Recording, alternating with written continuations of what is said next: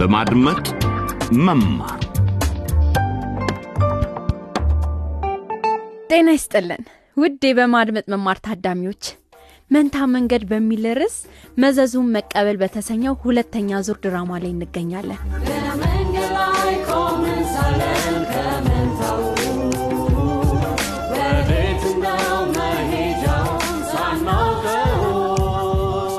በዚህ ተከታታይ የሬዲዮ ድራማ ቦንጎ አካዳሚ አዳሪ ትምህርት ቤት የገቡ አፍሪካን ታዳጊ ልጆችን የዕለት ከዕለት ህይወት እየተከታተል እንገኛለን።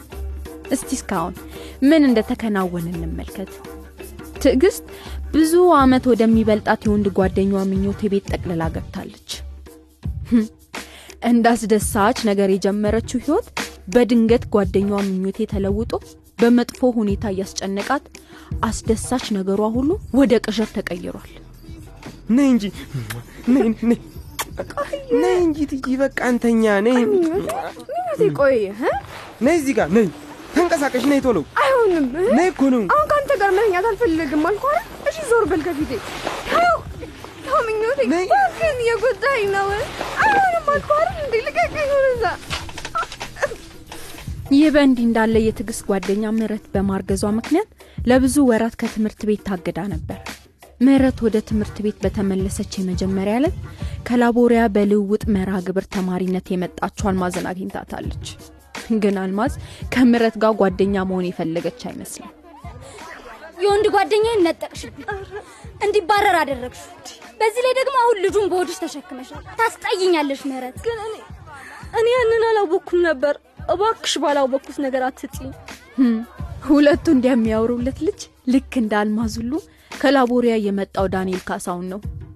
ዳንኤል ከትምህርት ቤት በመባረሩና እስካሁንም ወደ ትምህርት ቤት ባለመመለሱ ሁለቱ ሴቶች መገናኘታቸውን አያውቅም። ዛሬ በሚቀርበው ነባርና አዲስ ጓደኞች በተሰኘው 19ኛው ክፍል ድራማ የታሪኩን ፍሰት አብረን እንከታተል። ድራማው የሚጀምረው በቦንጎ አካዳሚ በርዕሰ መምህርቷ ቢሮ ውስጥ ሳለ ነው። በለጠ አቤት ስለ ጓደኛህ ዳንኤል በቅርቡ የሰማው ነገር አለ? ምንም አልሰማውም ርዕሰ መምህርት ሰብለ ዳንኤል ወደ ትምህርት ቤት እንዲመለስ የሚያሳስብ ደብዳቤ እዚህ ኪሲምባ ውስጥ ለሚኖረው አጎቱ ልከን ነበር። ደብዳቤውን ከላክን ጥቂት ጊዜያት ቢያልፍም መልስ ግን አላገኘንም። ዳንኤል ወደ ላቦሪያ ተመልሶ እንደሆነ የምታውቀው ነገር አለ?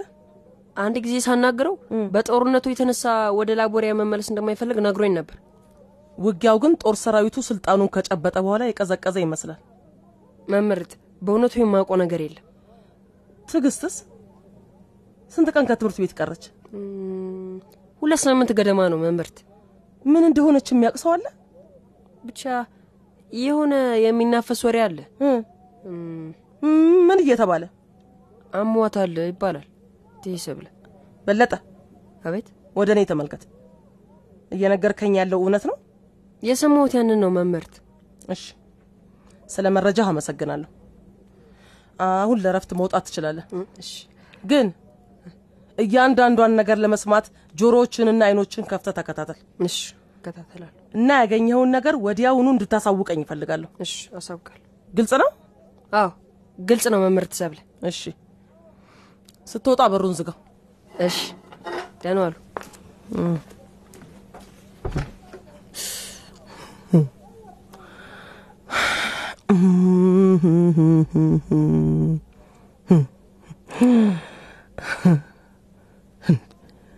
እዚህ ትምህርት ቤት ውስጥ ምን እየተካሄደ ነው? አይን ከሚያየው የበለጠ ብዙ ነገር እየተፈጠረ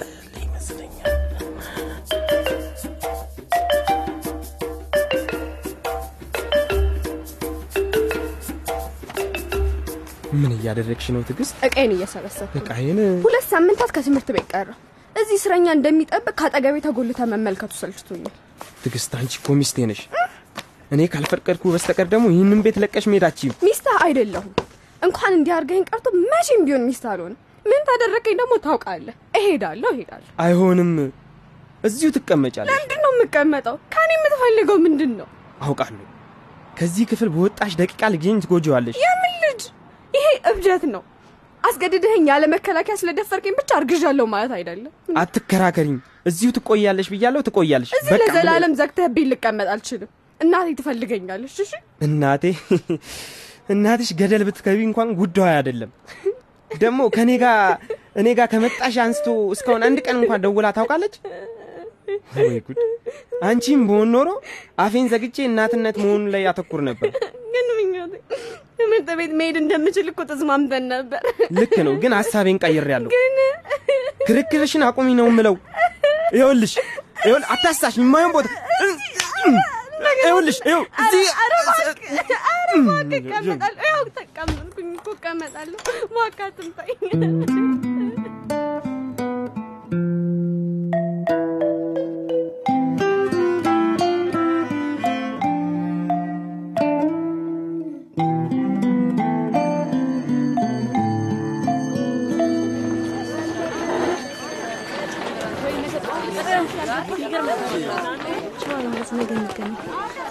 እሺ ምረት፣ ነገ 12 ሰዓት ላይ የመጀመሪያ የምክክር ጊዜያችን ነው። እንዳትቀሪ። ጥሩ እስኪ ድረስ ቸኩያለሁ። ምን አልሽ? ምንም እመጣለሁ። ኧረ እዛ ጋር ተመልከች። ሁለቱ የዳንኤል ካሳው ሚስቶች አሪፍ ውይይት ይዟል። አፍሽን ዝጊ እያሉሽ ለምን አትተውኝም? ኧረ እሺ እሺ። ይሄ ማለት ሁሉም ሰው ስለኛና ዳንኤል ያውቃል ማለት ነው። ተያት ባክሽ እያሉሽ እንሻት። ሁሌም ታናደኛለች። እንዲህ ለምን እንደምጠለኝ አልገባኝ። ግን ልክ ትመስለኛለች።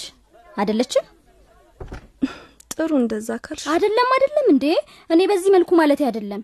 ግን ያው ሁለታችንም የዳንኤል ካሳሁን ሚስቶች መባላችንን ነው። ይህን ነበር ማለት የፈለግኩት ነው። እውነት ለመናገር ዳንኤል ሁለታችንንም ክዶናል። አይደለም እንዴ? ይኸውልሽ ይኸውልሽ ምህረት ስሚኝ፣ በጣም አዝናለሁ። በአንቺ ላይ እንደዚህ ክፉ በመሆኑ ያዝናለሁ። ቀንቼ ነው? ወይኔ አልማዝ፣ ምንም አይደለም። እውነት ለመናገር ተረድቼሻለሁ። የወንድ ጓደኛሽ እንዳታለለሽ ስትረጂ ምን እንደሚሰማሽ ይገባኛል። ጠላቴ አይደለሽም፣ እኔም ጠላትሽ አይደለሁም። በእርግጥ አይደለንም። ነይ እባክሽ አሁን ተነሽና እንሂድ። እም፣ እና አንቺና ዳንኤል እንዴት ተለያያችሁ? ጥሩ። እዚህ ቦንጎ አካደሚ መጀመሪያ ከገባንለት አንስቶ ሲከታተለኝ ነበር። መጀመሪያ ላይ እምቢ ብሎ ሟልተዋለኝ። ያፈቀረኝ መሰለኝ። እሱም አፈቅርኩሽ አለኝ። የሴት ጓደኛ እንደነበረው ምንም የማውቀው ነገር አልነበረም። ወይ አምላኬ፣ ግልጽና የዋ ነበርኩ። የሚገርምሽ ግን ይህን ሁሉ ጊዜ ስጠብቀው ደብዳቤ ስጽፍለትና ስደውልለት ነበር። ሊያናግረኝ ባይፈልግም አያስገርም። አዝናለሁ አልማዝ። አውቄ ቢሆን ኖሮ በፍጹም አልጀምረውም ነበር። ታውቂያለሽ፣ ትንሽም ቢሆን ለዚህ ያበቃችኝ ትዕግስት ናት። ዳንኤልን እንዲይዘውና እውነተኛ ሴት እንዲያደርገኝ ያሳመነች ትዕግስት ማናት? ትዕግስት ትዕግስት ናት። ታውቂያትም እንዴ? የእኛ ክፍል ልጅ ናት። ቆይ ምን ያህል ጊዜ ሆነሽ? ሁለት ሳምንታት። እንዴት እስካሁን ትዕግስትን አላገኘሻት? ምናልባት ከመጣው ጀምሮ ትምህርት ቤት አልገባችም ትዕግስት እንደሱ አይነት ተማሪ አይደለች። ከትምህርት ቤት የምትቀረው ጥቂት ቀናት ሊሆን ይችላል።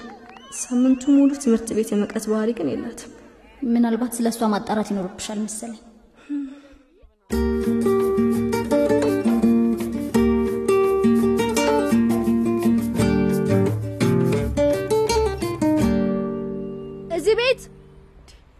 ትዕግስት፣ ሰው አለ? ትዕግስት፣ እንዴ ቤት ውስጥ ማንም የለም። የትዕግስት ጎረቤት ግን ምኞት የመኖሪያ አካባቢ እንደፈልጋት ነግራኛለች። ታዲያ ከዚህ ሌላ የት ልትሆን ትችላለች? ትዕግስት፣ ትዕግስት! አቤት! ምህረት፣ ምህረት! ትዕግስት! ወይኔ አንቺ ነሽ? እባክሽ ምህረት፣ ምህረት ከዚህ አውጪ። ትዕግስት ብቻሽን ነሽ? በሩ ማን የቆለፈው? ምን ሆነሽ ነው? ምንድን ነው ነገሩ? ምህረት፣ ምኞቴ አብዷል። እዚህ ቆልፎ አስቀምጦኛል። አይዞሽ። ንቅንቅ እንድል እንደወጣ አይፈልግም። ንቅንቅ እንኳን አያደርገኝም። የሚገርም ነው ትዕግስት። ለስንት የዘጋብሽ? ለምን ደህ አልጠየቅሽም? አንድ ሰውዬ ስልኬን ወሰደዋ። ምህረትን እባክሽ እርጅኝ፣ አውጪኝ ከዚህ ቤት። ወይኔ አምላኬ፣ ወይኔ ራሱ ነው እየመጣ ነው፣ እየመጣ ነው። እማ አትጨነቂ። እማ ወይኔ እማ ከመሞትሽ በፊት የልጅ ልጅ በቃ ቤቱን ልጅ በልጅ ነው ማድረግልሽ። ወይኔ ምረት ምረት ምረት ሂጂ ሂጂ እባክሽ ሰውዬው እብድ ነው እሱ ካየሽ ምን ሊከሰት እንደሚችል ማወቅ አይቻልም ሂጂ ሂጂ ሂጂ አትጨነቂ፣ እሺ፣ አሁኑኑ እመለሳለሁ። ወይኔ አምላኬ እንዳላየኝ ተስፋ አደርጋለሁ። ቤቱ ቁልፉ ደግሞ ምን አይነት ነው? እሺ ትዕግስት መጥቻለሁ።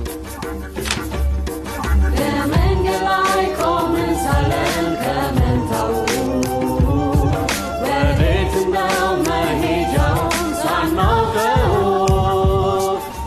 ምህረት ጓደኛዋን ትዕግስትን መርዳት ትችል ይሆን እንዴ? በምህረትና በአልማዝ መካከል የተፈጠረው አዲስ ጓደኝነትስ ይዘልቃል? ያዳመጣችሁት መንታ መንገድ በሚል ርዕስ መዘዙን መቀበል የተሰኘው ሁለተኛ ዙር ድራማ ክፍል 19 ነበር። የድራማውን ያለፉትን ክፍሎች ማዳመጥ አሊያም ድራማውን በግል ማህደር መገልበጥ ከፈለጋችሁ በድረገጽ አድራሻችን DW dot DE slash LBE ላይ ያገኛሉ። በፌስቡክ አድራሻችን ዝግጅቶቻችንን መከታተል ትችላላችሁ። በሚቀጥለው ክፍል እስክንገናኝ በዚሁ እንሰናበታለን። ጤና ይስጥልን።